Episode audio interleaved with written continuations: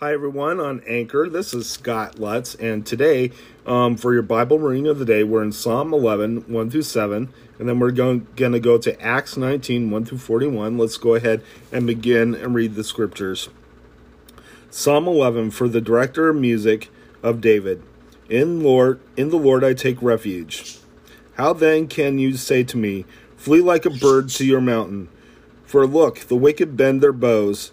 They set their arrows against the strings, to shoot from the shadows at the upright in heart. When the foundations are being destroyed, what can the righteous do? The Lord is in the holy temple. The Lord is on his heavenly throne. He observes the sons of men. His eyes examine them. The Lord examines the righteous, but the wicked of those who love violence his soul hates. On the wicked he will rain fiery coals and burning sulfur, a scorched wind by their lots. For the Lord is righteous. He loves justice. Upright men will see his face. Let's go ahead and head to your New Testament reading.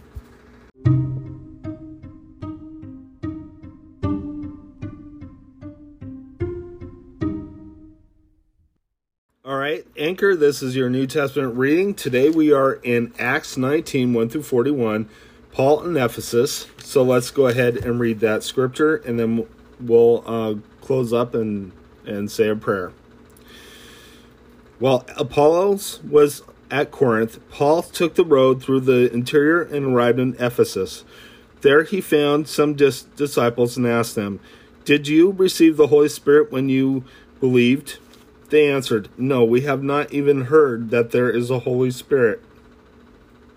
So Paul asked, "Then what baptism did you receive?"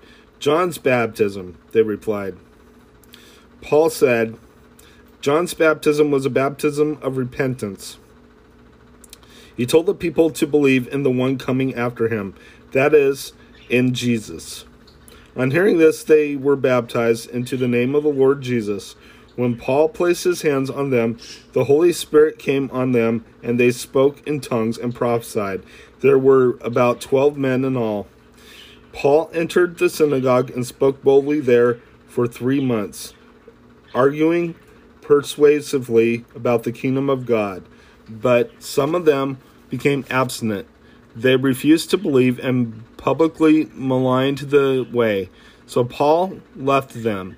He took the disciples with him and had discussions daily in the lecture hall of Tyrannus. This went on for 2 years, so that all the Jews and Greeks who lived in the province of Asia heard the word of the Lord. God did extraordinary miracles through Paul, so that even handkerchiefs and aprons that had touched him were taken to the sick, and their illnesses were cured, and the evil spirits left them. Some Jews who went around driving out evil spirits tried to invoke the name of the Lord Jesus over those who were demon-possessed. They would say, "In the name of Jesus, whom Paul preaches, I command you to come out."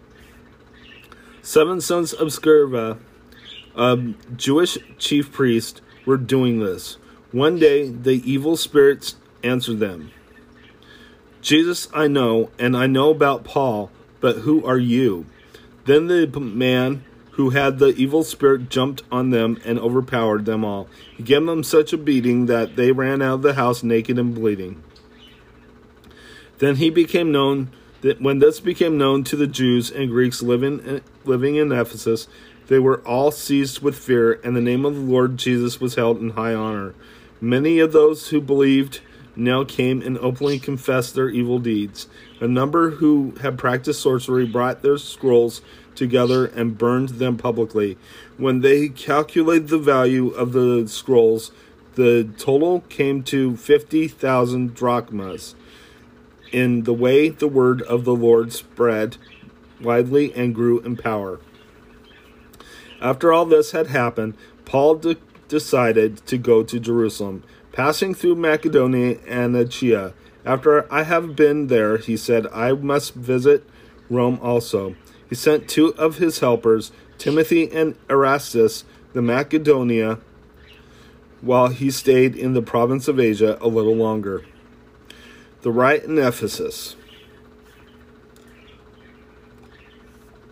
About that time arose a great disturbance about the way.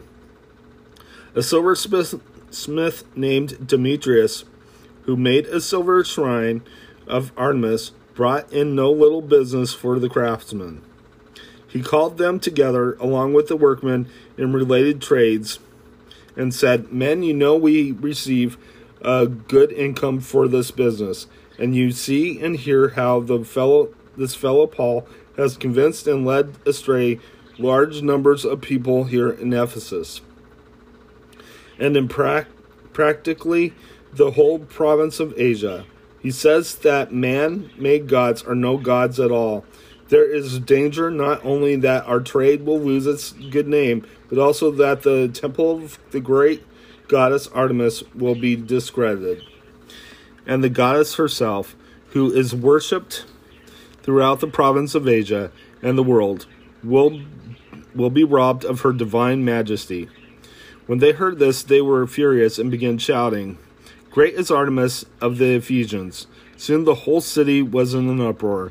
The people seized Gaius and Aristarchus, Paul's traveling companions from Macedonia, and rushed as one man into the theater.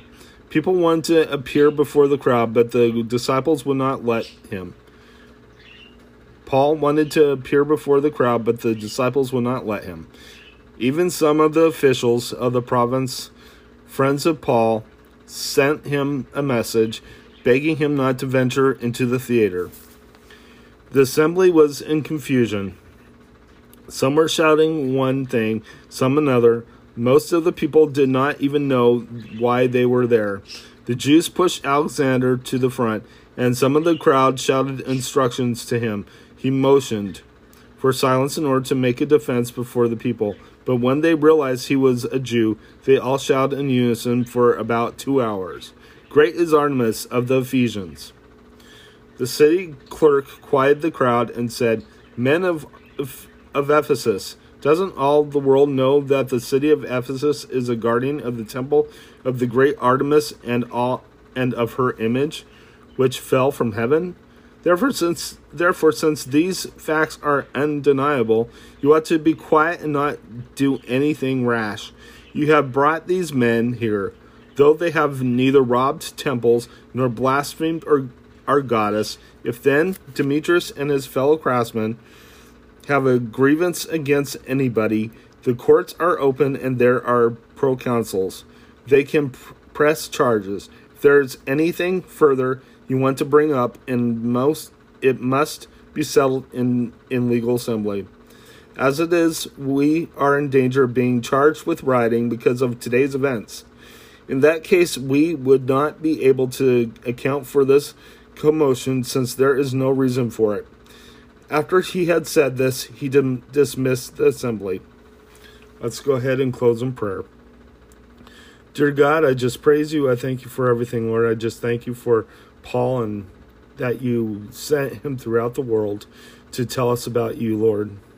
I just ask that the mission continues, that we continue to share the gospel with everyone in the world. In Jesus' name, amen. God bless you. Have a good day.